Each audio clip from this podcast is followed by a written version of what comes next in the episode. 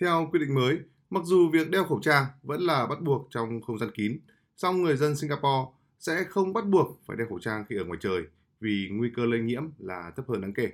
Quy mô nhóm tụ tập được tăng từ 5 người lên 10 người và mỗi hộ gia đình có thể đón tiếp 10 người đến thăm trong bất kỳ một thời điểm nào.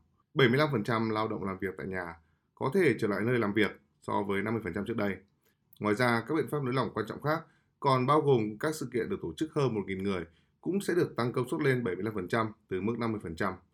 Nhóm 10 người đã được tiêm chủng sẽ được phép dùng bữa tại nhà hàng và nhà hàng được phép bán rượu sau 22 giờ 30. Các buổi biểu diễn trực tiếp ngoài trời cũng sẽ được nối lại. Đáng chú ý, Singapore sẽ đơn giản hóa mạnh mẽ các yêu cầu xét nghiệm và cách ly đối với người nhập cảnh. Hầu hết các hạn chế đối với du khách đã được tiêm vaccine phòng COVID-19 sẽ được gỡ bỏ. Du khách đã tiêm đủ vaccine và trẻ em dưới 12 tuổi trở xuống nhập cảnh Singapore đều không phải cách ly, cũng như không cần phải đi trên các chuyến bay theo làn đi lại vaccine.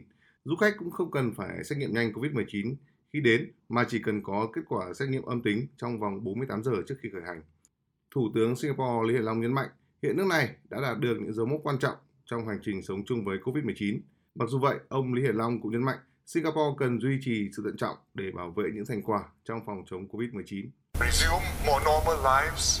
Tiếp tục cuộc sống bình thường hơn, tận hưởng những buổi tụ họp đông đủ hơn với gia đình và bạn bè, ra ngoài trời mà không cần đeo khẩu trang hoặc đoàn tụ với những người thân yêu ở nước ngoài, nhưng đừng ném mọi sự thận trọng theo chiều gió.